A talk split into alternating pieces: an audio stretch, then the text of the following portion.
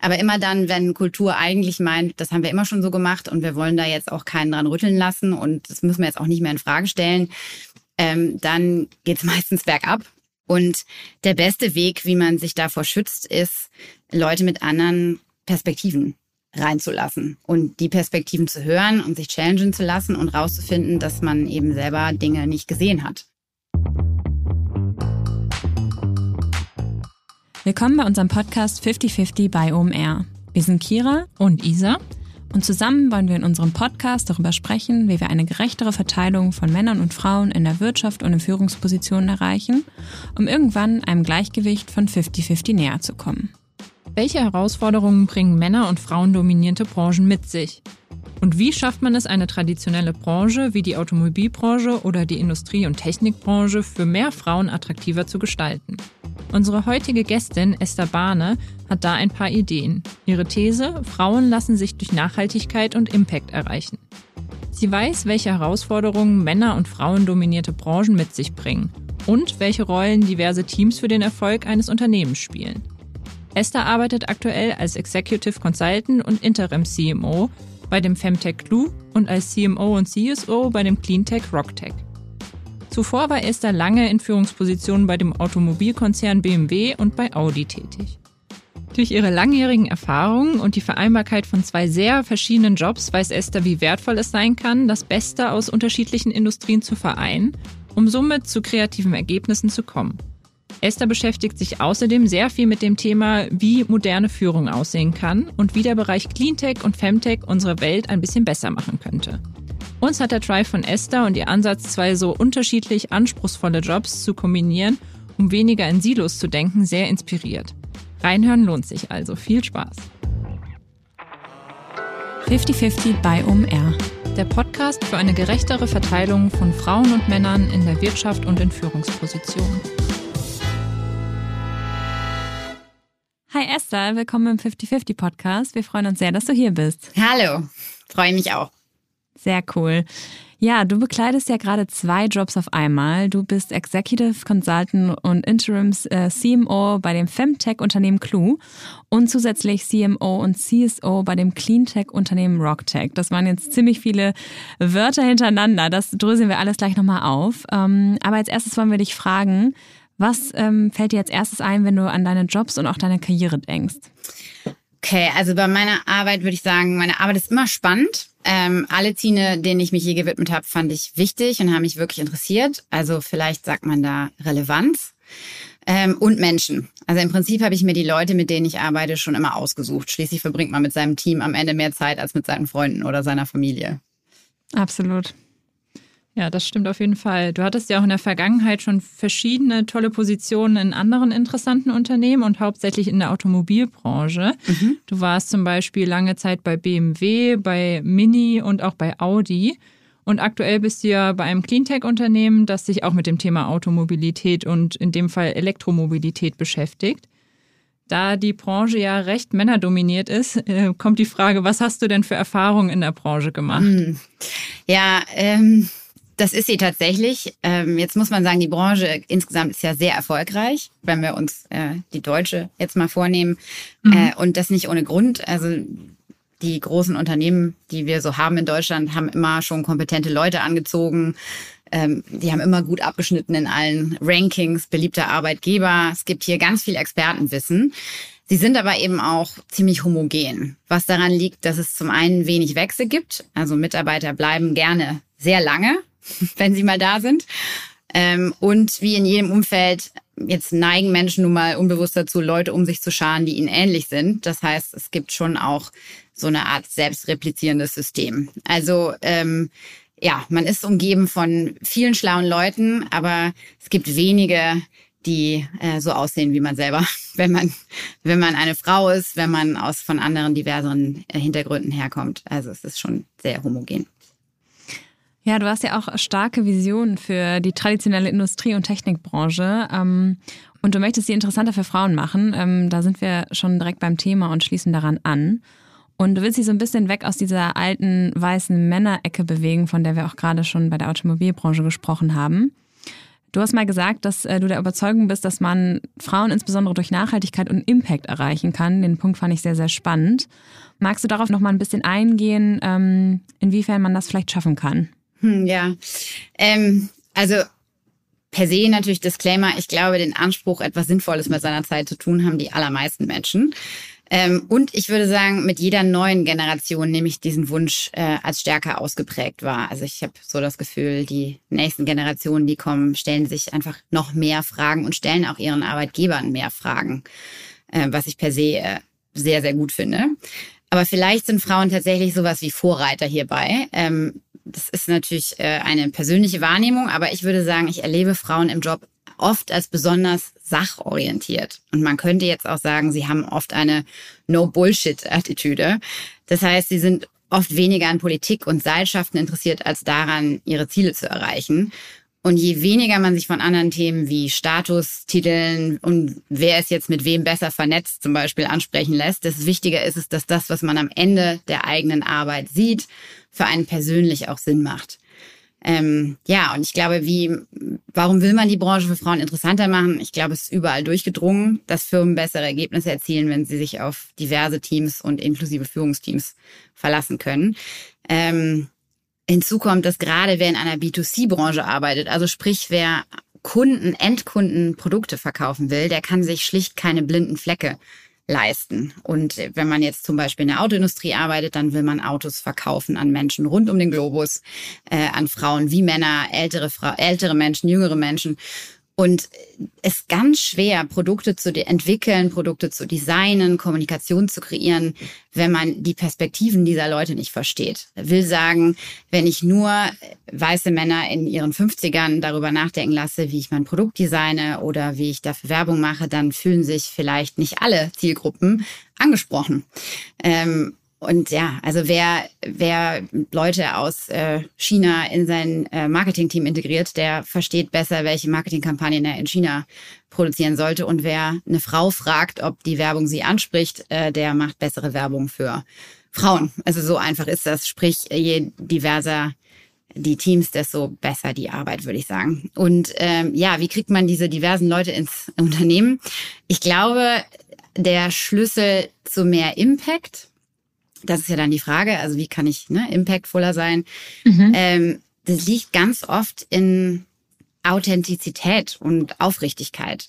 Also will sagen, Unternehmen wissen meist, was richtig ist für den langfristigen Erfolg. Und zwar in dreifacher Hinsicht, also fürs Unternehmen, für die Gesellschaft und die Umwelt.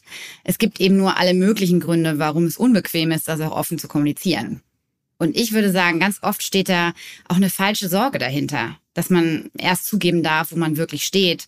Also zum Beispiel im Erfüllen eigener Nachhaltigkeitsziele, wenn die Ampeln schon auf grün stehen. Aber die Menschen wissen ja, wie schwer es ist, Dinge zu drehen, aus ganz eigener Erfahrung. Also wir wissen ja auch alle, wie schwer es ist, äh, sich umzustellen in seinen Konsum beispielsweise. Und ich würde sagen, eine gelbe Ampel, die transparent zeigt, dass man ernsthaft dran arbeitet, aber eben noch eine Wegstrecke vor sich hat, wirkt viel ehrlicher und es wirkt nach innen und nach außen. Ja, also es macht auch die Mitarbeiter ähm, zufriedener, wenn sie das Gefühl haben, es ist aufrichtig und da stehen wir und wir können verstehen, dass wir all dran arbeiten. Ähm, und ich glaube, so dieses ehrliche Beschrieben, besser zu werden und damit eben auch auf die Welt, auf die man einwirkt, ähm, ja, da auch einen besseren Einfluss zu haben, das zieht eben gute Leute an. Unter anderem auch Frauen. Und das rüberzubringen, ist eine entscheidende strategische und auch eine kommunikative Aufgabe, der ich mich jetzt übrigens auch eben widme. Das widme in meiner Arbeit. Das sind so Themen, an denen ich arbeite. Ja, sehr spannend.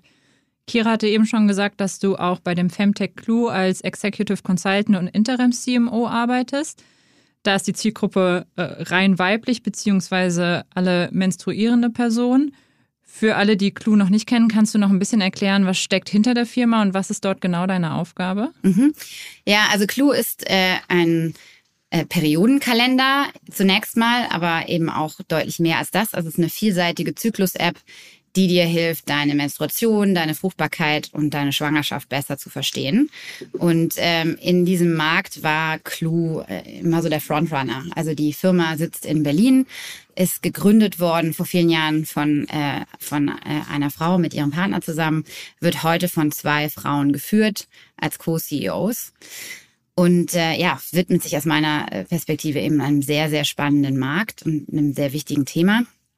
Und ich bin dazugestoßen für einige Monate, um zu helfen, ähm, die Firma auszurichten auch hin auf ein weiteres Wachstum, aber auch ein spezifisches neues Produkt, das wir einführen in den USA. Wir haben die Erlaubnis bekommen, ähm, so die medizinische Erlaubnis nennt man in Amerika FDA Clearance, eine Birth Control Variante einzuführen. Also sprich, ähm, man kann dann demnächst auch mit der Clue-App verhüten. Und äh, das äh, kommunikativ auf die richtigen Beine zu stellen, eine Strategie darum zu stricken, Business Development anzuschieben, das sind so die Themen, die ich da mache.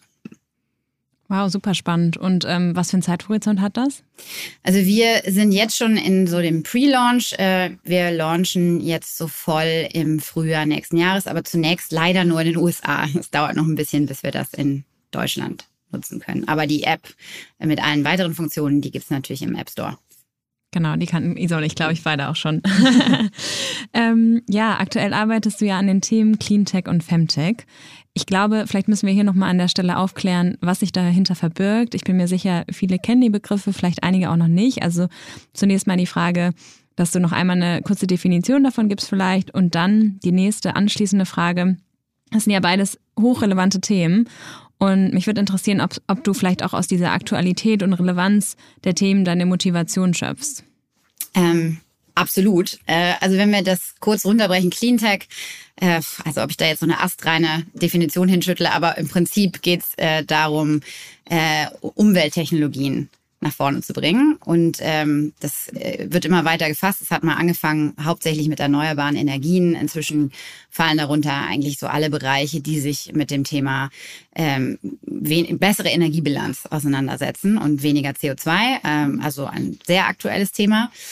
Ähm, und Femtech, dieser Begriff, äh, ist, äh, ist auch völlig verständlich, wenn den nicht jeder kennt, ist geprägt worden tatsächlich von der Gründerin von Clue und beschreibt eben ähm, letztlich alle Apps, alle Lösungen, die sich spezifisch um weibliche und dann typischerweise weibliche Gesundheitsthemen kümmern. Ähm, eben zum Beispiel ähm, Weib, also der, der, Mensch, der weibliche Menstruationszyklus und alles, was damit verbunden ist, aber auch eine bestimmte, bestimmte Sicht auf weibliche holistische äh, Gesundheit. Und das Spannende daran ist, ist, dass so über die letzten Jahre klar wurde, dass die Standardmedizin, die uns eben zur Verfügung steht in allen Ländern letztlich, auf hauptsächlich bis fast ausschließlich männlicher Forschung beruht und auch über die Dekaden immer männliche Versuchspersonen genutzt wurden. Und erst in den letzten Jahren ist man dazu übergegangen, das äh, paritätischer zu machen. Das heißt aber auch, dass ganz viele medizinische äh, Verfahren ähm, und äh, Behandlungsmethoden und auch Medikamente nicht für Frauen ausgelegt sind. Also das kann man sich eigentlich relativ einfach äh, vor Augen führen, wenn man sich so überlegt, dass man äh, typischerweise die gleiche Menge Schmerzmittel schluckt wie der Partner, der männliche Partner, nehmen wir jetzt mal, und der vielleicht äh, so ungefähr das Doppelte wiegt wie man selber und man sich ja dann eigentlich fragt, hm, wieso nimmt er denn die gleiche Menge Schmerzmittel? Das kann ja eigentlich gar keinen Sinn machen. Ne? Und äh, ja. genauso ist das de facto auch. Also wir haben leider tatsächlich als Frauen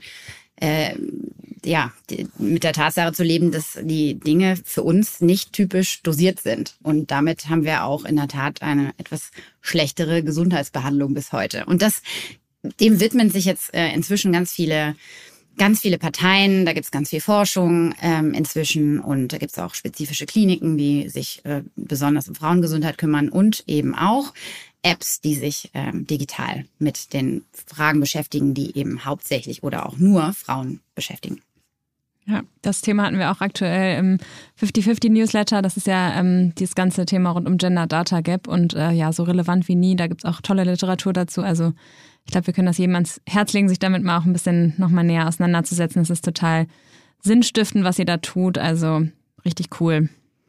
Ja, fand ich eben auch. Und ich hatte auch ganz furchtbar viel Lust, mit den mit den äh, Co-CEOs und ihrem Team zu arbeiten. Das kann ich mir vorstellen, ja.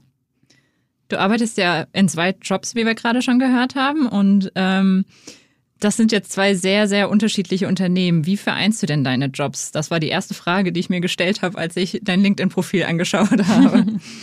Ja, ähm, also vielleicht ist das ein Wesenszug von mir. Also ich habe bei der ersten Frage, als du meintest, was, was mir so einfällt äh, zu meiner Karriere, auch kurz überlegt, ob ich das Wort Vielfalt verwende, ähm, weil ich immer versucht habe, mehrere Themen, Themen gleichzeitig in meinem Kopf äh, zu halten. Einfach weil ich äh, die Erfahrung gemacht habe, dass sich das befruchtet. Also ich bin einfach kreativer, wenn ich nicht so im Silo denke, sondern ähm, so verschiedene Themen betrachte, verschiedene Lektüre auch äh, auf dem Tisch habe und äh, querlese und stelle dann ganz oft fest, dass man aus der einen Industrie ganz spannende Sachen für eine andere Industrie lernen kann. Und da mir das schon so viele Jahre so gegangen ist, dass ich immer wieder beispielsweise von einem Investment in Startups, was wir bei Mini gemacht haben, äh, wiederkam und dachte, also die machen was ganz anderes als wir, aber das ist ein ganz wichtiger Sektor, da haben wir noch nie reingeguckt. Ähm, da habe ich gelernt, dass es so grundsätzlich kein schlechter Ansatz ist, sich nicht so völlig in, im Expertenwissen zu verlieren, wenn man so wie ich eben Strategie und Marke im Wesentlichen macht.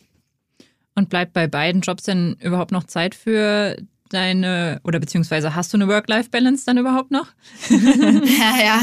Also es ist eine doppelte Antwort. Zum einen würde ich sagen, also es, man muss so ein bisschen das Gefühl haben, dass die Arbeit auch ähm, zum Leben gehört. Ne? Also so im Sinne von, ich arbeite tatsächlich einfach nur an Themen, die mich, die mich äh, wirklich begeistern, die ich spannend finde.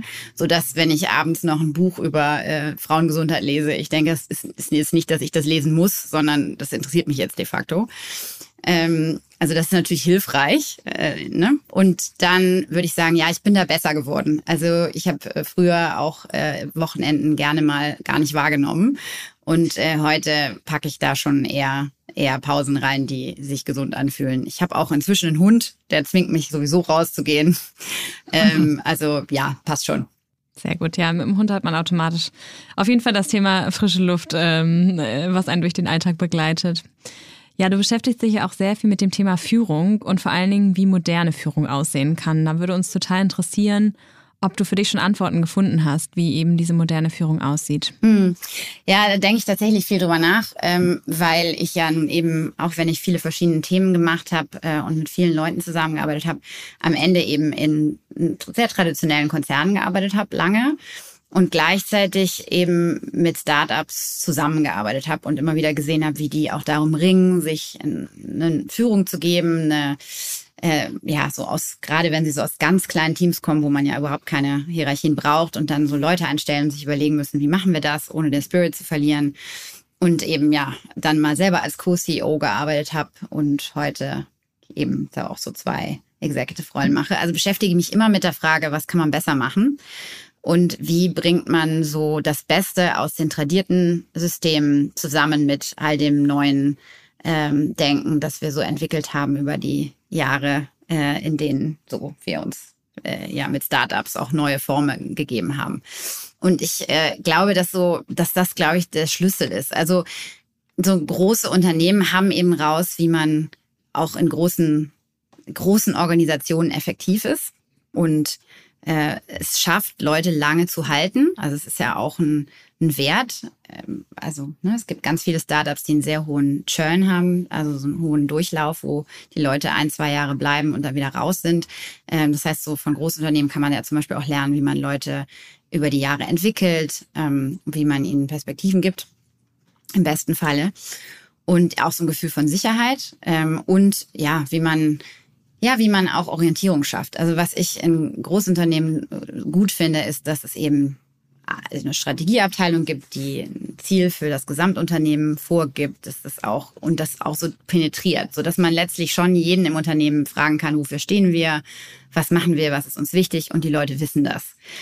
Und äh, dafür hat man natürlich im Startup ähm, ja, eine, eine andere, jüngere ähm, Mannschaft, die auch mit ganz anderen Vorstellungen davon äh, reinkommen, wie man ja, wie man auch Work-Life-Balance vereinbart und äh, wie man vielleicht auch flexibler arbeitet, also auch durch Phasen geht, wo man so ganz, ganz viel reinhauen muss und dann aber auch mal eine Zeit rausnimmt.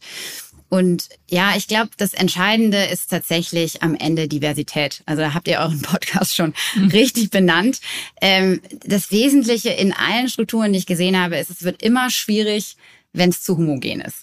Und äh, das liegt einfach daran, dass man diese Neigung hat, die man nicht abstellen kann, wenn man sich nicht sehr darauf konzentriert und sich selber letztlich auch ähm, ja so wie so ein Korsett aufsetzt, das einem dabei hilft, ähm, nicht immer die gleichen Leute einzustellen ähm, und nicht die gleichen Leute einzustellen im Sinne von Leuten, die zu einem selber passen und zu dem schon bestehenden Team. Und das äh, wird dann ganz oft Kultur genannt und eigentlich meint das Komfortzone.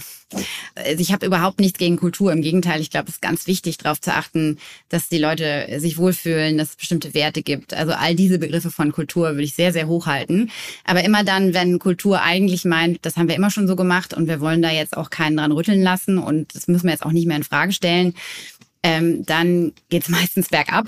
Und der beste Weg, wie man sich davor schützt, ist, Leute mit anderen Perspektiven reinzulassen und die Perspektiven zu hören und sich challengen zu lassen und rauszufinden, dass man eben selber Dinge nicht gesehen hat. Ähm, ja, und dafür, glaube ich, ist das Wichtigste, was man machen kann, sich da selber zu hinterfragen und Leute mit reinzubringen, die aus anderen, aus anderen Kontexten kommen, von einem anderen Hintergrund kommen. Und äh, das schaue ich mir so im Wesentlichen an, wie, wie man das macht und wie man sich dann gemeinsam auf eine Richtung einigt. Dann kann Führung doch auch äh, komplexer werden, oder? Also wenn man irgendwie diverse Perspektiven drin hat, dann ist das Thema Führung vielleicht auch manchmal ein bisschen herausfordernder, als wenn man kleine Minimis einstellt, oder? Total. Absolut. Ähm, also ich würde jetzt sagen, ich habe, äh, als ich angefangen habe, Teams aufzubauen, so die allerersten Leute, die Ängsten, mit denen man was aufbaut, äh, auch gerne mal so ausgesucht, dass ich mit denen ganz gerne ganz viel Zeit verbringen wollte. Mhm. Ähm, und je größer wir wurden, desto mehr habe ich darauf geachtet, kreuz und quer äh, Profile auch auszusuchen und zum Teil auch ähm, wovon ich sehr viel halte, auch so Blindtests, so Eignungstests im Prinzip ähm, gemacht. Insofern, als ich mir habe einfach Aufgaben bearbeiten lassen und mir dann die Ergebnisse angeguckt habe, ohne zu wissen, wer die eingereicht hat. Äh, oder auch einfach Lebensläufe anonymisiert, sodass man nicht weiß, ist das weiblich oder männlich zum Beispiel oder wie alt sind die. Und wenn man also ne, so ein bisschen sich selber austricksen oder auch einfach sich selber herausfordern, ähm, hat dann bei mir dazu geführt, dass so mein Team bei Mini zum Beispiel war paritätisch besetzt. Also wir waren Hälfte Männer, Hälfte Frauen in Führungspositionen. Wir hatten Leute mit ganz unterschiedlichen nationalen Back äh, Hintergründen ähm, und äh, sexuellen Orientierungen und äh, das hat uns unheimlich gut getan. Aber ja, absolut, es war auch komplexer. Also wir hatten einfach ähm, ja, andere, andere Probleme, andere Anforderungen, mit denen wir uns äh, auseinandersetzen mussten, auf die wir Antworten finden mussten. Aber es hat uns auch immer besser gemacht. Du hast ja, wie wir gerade schon gehört haben, eine beeindruckende Karriere schon hinter dir, wahrscheinlich aber auch noch vor dir. Was bedeutet denn für dich Karriere und hattest du schon immer im Kopf, wo du hin möchtest? Hm. Ähm, es, es hatte ich tatsächlich. Ähm, und dann habe ich äh, diese Stufe mit Mitte 20 erreicht und äh, habe dann festgestellt, dass das irgendwie für mich nicht funktioniert, ähm, so sich Ziele zu setzen. Ähm, und dann habe ich mir, nee, also ich sage mal so, ich habe nie gedacht, so mit mit 40 will ich Vorstand sein oder so. Ähm, das halte ich auch für eine, ja eine sehr enge eine sehr enge Orientierung, das würde ich niemandem empfehlen, weil sich auf dem Weg äh, das Leben dann de facto ereignet. Ne? Sagt man ja auch so, wenn man so, äh, so viel plant, dann verpasst man den, den Weg dahin. Und äh, ich glaube, man, also ich habe mir immer vorgenommen, mit dem nächsten Schritt möglichst mehr Türen zu öffnen als zu schließen. Das war für mich immer so ein Prinzip. Also das hat ganz viel damit zu tun, dass ich mehr lerne und danach mehr kann. Also eine nächste Rolle annehme, weil ich, weil ich damit wachse und mich damit für mehr Sachen qualifiziere. Auch, auch und gerade in meinen eigenen Augen, weil der härteste Kritiker seiner Einstellungskompetenzen äh, ist man ja immer selber. Hm. Ähm, das war für mich immer so ein wesentliches Ding und ja, ja, und ansonsten habe ich äh, mir ab und zu schon auch mal immer wieder die Frage gestellt, ob ich, äh, ob ich schon zu komfortabel sitze und mal wieder eine Herausforderung brauche. Und wir haben eben auch schon gehört, dass du in recht männerdominierten Branchen arbeitest und gearbeitet hast. Hast du da denn besondere Erfahrungen gemacht, weil du eine Frau bist oder musstest dich besonders behaupten? Bestimmt. Also das ist ja auch, ähm, da führe ich viele Gespräche drüber mit Frauen unterschiedlicher Altersklassen. Es hat, es gibt da auch so einen Generationeneffekt. Ne? Also ich unterhalte mich gerade regelmäßig mit äh, Frauen in Führungspositionen, die so zehn, zehn Jahre älter sind etwa als ich. Die haben auch nochmal ne, ein anderes Umfeld angetroffen als ich. Und die Frauen, mit denen ich arbeite, die so zehn Jahre jünger sind als ich, die haben auch wieder eine Stufe ähm, weiter erlebt. Und ja, als ich angefangen habe mit Mitte 20, klar war ich, also auf jeden Fall gab es da andere Behandlungen in jeder Form. Und es ist über die Jahre, hat sich das, ähm, ja, gehen manche Dinge gar nicht mehr, die man damals gemacht hätte, Gott sei Dank. Ähm, aber ja, ich würde schon sagen, ich habe mich, ja, ich habe mich durchschlagen müssen, das kann man glaube ich schon so sagen. Also die alle Frauen, die ich so kannte, haben damals das Gefühl gehabt, sie ähm, müssen auf jeden Fall ganz viel Gas geben. Aber ja, auf der anderen Seite gab es natürlich auch ganz viele Männer, die das äh, getan haben und tun mussten. Ähm, aber ja, so ich glaube, man hatte als Frau zumindest vielleicht auch einfach das Gefühl, dass es so war. Also ob das, ob man damit am Ende auch mit weniger durchgekommen wäre, kann man im Nachhinein weiß man das gar nicht mehr so genau. Ähm, aber ja, ist glaube ich schon was dran. Ja, mit deinem Karriereweg bist du auf jeden Fall ähm, so oder so ein Vorbild für viele Frauen. Und ähm, ja, gerade das, was du gesagt hast, mit 25 schon die Ziele erreicht, Wahnsinn. Bist du dir dessen bewusst und versuchst du vielleicht auch ein Vorbild für andere Frauen zu sein? Ich muss gestehen, ich war das, war das lange nicht. Ähm, auch weil ich davon überzeugt war, dass so, so geplante Karrieren eben was sind, woran ich nicht unbedingt glaube und denke, das hat, es gibt immer ganz persönlichen Weg den man auch suchen sollte. Also habe ich mich immer so davor gescheut, ähm, so meinen Weg als, als Beispiel zu nennen. Aber so inzwischen, ja, es gibt auf jeden Fall ganz viele Themen, über die es sich lohnt, sich auszutauschen. Und ich habe das Netzwerken und das Mentoren- und Mentee-Sein inzwischen sehr zu schätzen gelernt. Also, es gibt, also ganz einfach, weil man, ja, weil man seine eigenen Gedanken nochmal nochmal gegenchecken kann, checken kann, also bin ich, bin ich jetzt völlig paranoid oder ist das so oder ähm, mache ich mir da selber zu sehr einen Kopf und äh, kann's, vielleicht ist es viel einfacher. Und natürlich auch sowas wie, also Fehler, die andere gemacht haben, muss man halt vielleicht nicht nochmal selber machen. Ne? Also ja, ich glaube, es ist total wertvoll und ich mache das immer mehr. Ja, sicher hören jetzt auch einige zu, die denken, dass sie auch gerne so eine Karriere wie du hinlegen möchten. Hast du da einen Tipp oder ein Rat für Frauen, die aufsteigen und vorankommen möchten? Ja, also ähm, per se würde ich sagen, ich, ich meine das schon so. Ich glaube, der, der beste Weg ist so der ganz eigene. Also ich habe zum Beispiel mein Studium nochmal hingeschmissen, weil ich eigentlich unbedingt Literatur studieren wollte, mir aber jeder gesagt hatte, das äh, ist ein Job für, fürs Taxifahren, das bringt überhaupt gar nichts. Und ich wollte das aber nun mal unbedingt machen und habe gedacht, ich werde einfach, ich bin lieber eine exzellente Literaturstudentin als eine mittelmäßige BWLerin. Und das hat dann auch funktioniert. Also ich hatte dann eben super Noten, die stachen dann auch raus, auch wenn ich sowas äh, was Ungewöhnliches studiert hatte. Und ähm, für mich ist das immer aufgegangen, mich zu fragen, worauf habe ich wirklich Lust, worauf, wo, ja, wofür kann ich mich richtig begeistern, weil ich davon überzeugt bin, dass man anders abliefert, wenn man wirklich an was glaubt. Ähm, und dann, ja, dann natürlich damit mit einhergeht schon, ne, man spielt die eigenen Stärken besser aus, wenn man weiß, das sind Dinge, die, die mir liegen. Und dann würde ich schon sagen, auch wenn ich selber jetzt nicht so klinge, als würde ich das langfristig machen. Das tue ich ja auch nicht. Aber ich glaube, es ist schon wichtig, sich immer wieder klare Ziele zu setzen. Nicht zu langfristig, finde ich persönlich.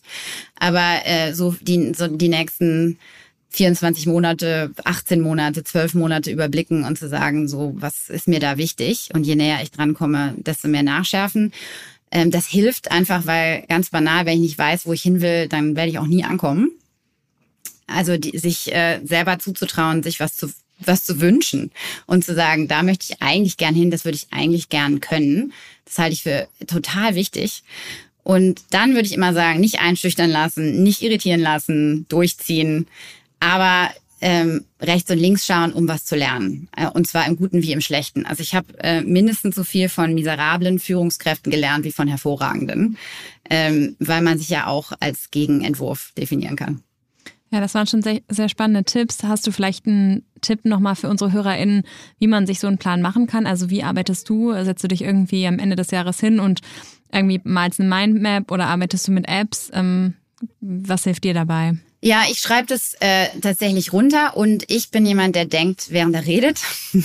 also äh, ich muss das mit jemandem bereden. Also typischerweise mit einer also mit einer sehr engen Freundin ähm, oder auch mit äh, jemandem, mit dem ich zusammenarbeite. Ähm, und einfach mal so spiegeln, wie man sich selber fühlt, worin man sich stark fühlt, worin man sich äh, irgendwie noch nicht so richtig sicher fühlt.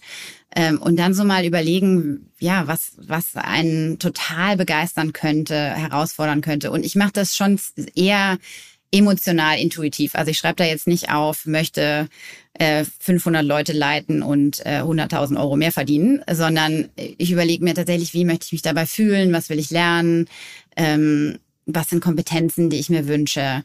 Und ja, mach das so, mach das sehr, fang das sehr gefühlsbasiert an und dann wird's hinten raus immer konkreter und sachlicher. Cool, finde ich einen guten Tipp. Also ist bestimmt was äh, jetzt oder wovon sich der ein oder andere jetzt eine Scheibe abschneidet. Mm, du bist ja auch sehr sichtbar auf LinkedIn und ähm, ja, wir sehen da einige Posts von dir. Spielen soziale Netzwerke eine große Rolle, auch in deinem aktuellen Job? Und würdest du vielleicht auch anderen Personen raten, da eine Präsenz aufzubauen?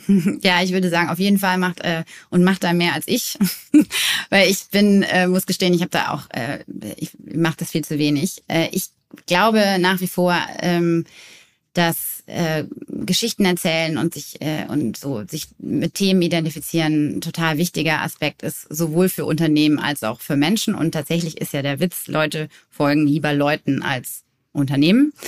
Ähm, und äh, die Unternehmen, die das verstehen und ihre Führungskräfte äh, sich präsentieren lassen, die merken ganz schnell, dass, äh, dass das viel besser funktioniert, als wenn man so anonyme Nachrichten der Firma rausgibt. Machen aber in Deutschland immer noch ganz wenige Unternehmen. Also die meisten Großunternehmen lassen einen das gar nicht machen im Namen der Firma. Ähm, ich würde raten, gerade wer in größeren Läden arbeitet, die sagen, naja, also wenn jemand für die Firma spricht, dann höchstens noch der CEO. Ähm, die sollten sich durchaus trauen, sich selber zu präsentieren mit Themen, für die man sich interessiert, die ähm, vielleicht nicht die Firma repräsentieren, aber die eigenen, die eigenen Gedanken und Ideen. Und äh, ja, posten auf jeden Fall. Ähm, und äh, die eigene Marke aufbauen äh, wird, glaube ich, immer wichtiger. Du hast eben schon ein paar Themen genannt, wie man Gendergleichberechtigung fördern kann, beziehungsweise warum das auch gerade in Teams gut ist. Hast du Tipps für Unternehmen, die da noch relativ am Anfang sind? Ja, ähm, ich denke manchmal Frauenthemen, das Frauenthema braucht einfach eine bessere Kampagne. ähm, weil klar brauchen wir eine Quote. Also ich weiß nicht, ob wir da überhaupt noch drüber diskutieren müssen. Es ist, glaube ich, ähm, der Weg, um es allen am Ende auch leichter zu machen. Ähm, aber wir brauchen natürlich auch einfach bessere Arbeitsbedingungen für alle. Ja, wir brauchen Flexibilität für alle. Ähm, Vereinbarkeit für Familien macht es für alle besser. Ähm, und dass das noch nicht so richtig einsickert, dass man letztlich seinem Gesamtunternehmen äh, einen Riesengefallen damit tut, wenn man wenn man sich umstellt und den Laden attraktiver macht für ähm, ja für neuere Arbeitsmodelle, die dann eben auch äh, für Frauen interessanter werden. Das finde ich immer noch total schade. Also manchmal denke ich, man müsste einfach noch mal so unternehmensweite PR-Kampagnen fahren und den Leuten erklären und vielleicht damit auch sich selber, warum das Ganze so wichtig ist und wie viel man davon profitieren kann. Ähm, und ansonsten würde ich sagen, also Transparenz ja, also je mehr ich transparent mache, was, wo, wie entschieden wird und äh, vielleicht auch mal sowas wie, wer verdient eigentlich was, wo. Ähm, immer ein erster guter Schritt, schafft für alle ähm, mehr Sicherheit. Und äh, Mentoring und Coaching-Angebote damit würde ich enden. Ähm, und auch wieder, das hilft sowohl weiblichen als auch männlichen ähm, Arbeitnehmern weil ähm, sich auf seine eigenen Stärken ähm, fokussieren, rauszufinden, wo man noch besser werden könnte, Selbstsicherheit stärken. Das hilft ähm, der gesamten Belegschaft und sorgt dafür, dass die Qualität und die Kompetenz steigt. Und was würdest du empfehlen, wenn das Ganze nicht von oben kommt, sondern die Mitarbeiter aktiv werden müssten? Also per se würde ich immer sagen, es es ist ganz wichtig, dass es äh, vorgelebt wird oben, denn ansonsten versagt es, befürchte ich leider. Also ähm, so Initiativen auf Mitarbeiterebene, die dann nach oben nicht ziehen, das äh, ist halt leider schwierig. Ähm, was man natürlich immer machen kann, ist es im eigenen Bereich besser machen. Ne? Also ich habe ja. einfach auch in meinem eigenen Bereich einfach paritätisch eingestellt und dann ist das einfach so und dann steckt sowas natürlich auch an, gerade wenn man dann richtig gute Ergebnisse hat. Aber ähm, ja, ich befürchte so die, die Grundsatz, ähm, dass man diesen Weg gehen will, die, die muss leider äh, auf Unternehmensleitungsebene getroffen werden. Am Ende stellen wir immer die Frage, was wären deine Top 3 Ideen, um den Ziel 50-50, also sprich mehr Frauen in der Wirtschaft und in Führungspositionen näher zu kommen? Jetzt hast du schon ganz viele Ideen genannt für Unternehmen. Ähm, vielleicht äh, ja, willst du noch irgendwie ein, zwei andere ähm, Aspekte rausgreifen, die dir einfallen? Puh, äh, ja, also ich glaube, es ähm, Nee, ich glaube, es sind die. Also ich glaube, es ist, ja, die Quote muss man immer mit anfangen, damit äh, die ja nicht mehr in Frage gestellt wird. Ähm, Mentoring und Coaching, das finde ich, finde ich ganz wichtig.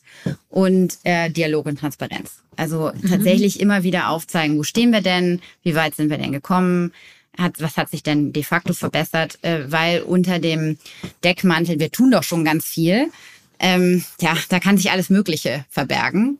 Und es schafft nicht unbedingt ein gutes Gefühl. Ich würde einfach immer, immer vorschlagen, genau aufzuzeigen, wo man steht. Und es ist auch völlig okay, wenn man, wenn man noch eine Wegstrecke vor sich hat. Hauptsache, man sieht, dass sich was bewegt.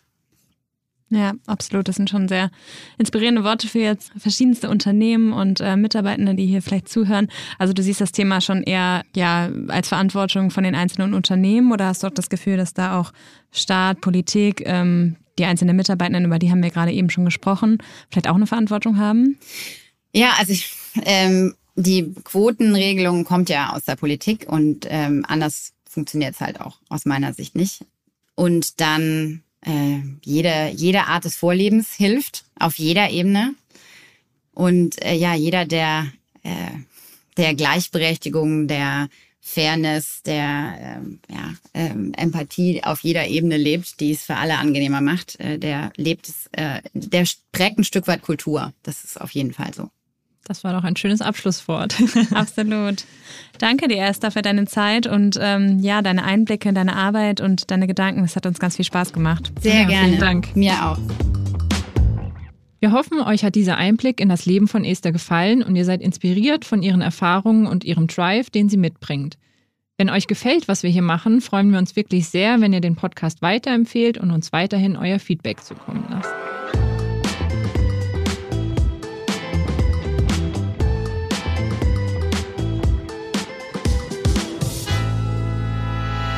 Dieser Podcast wird produziert von Podstars bei OMR.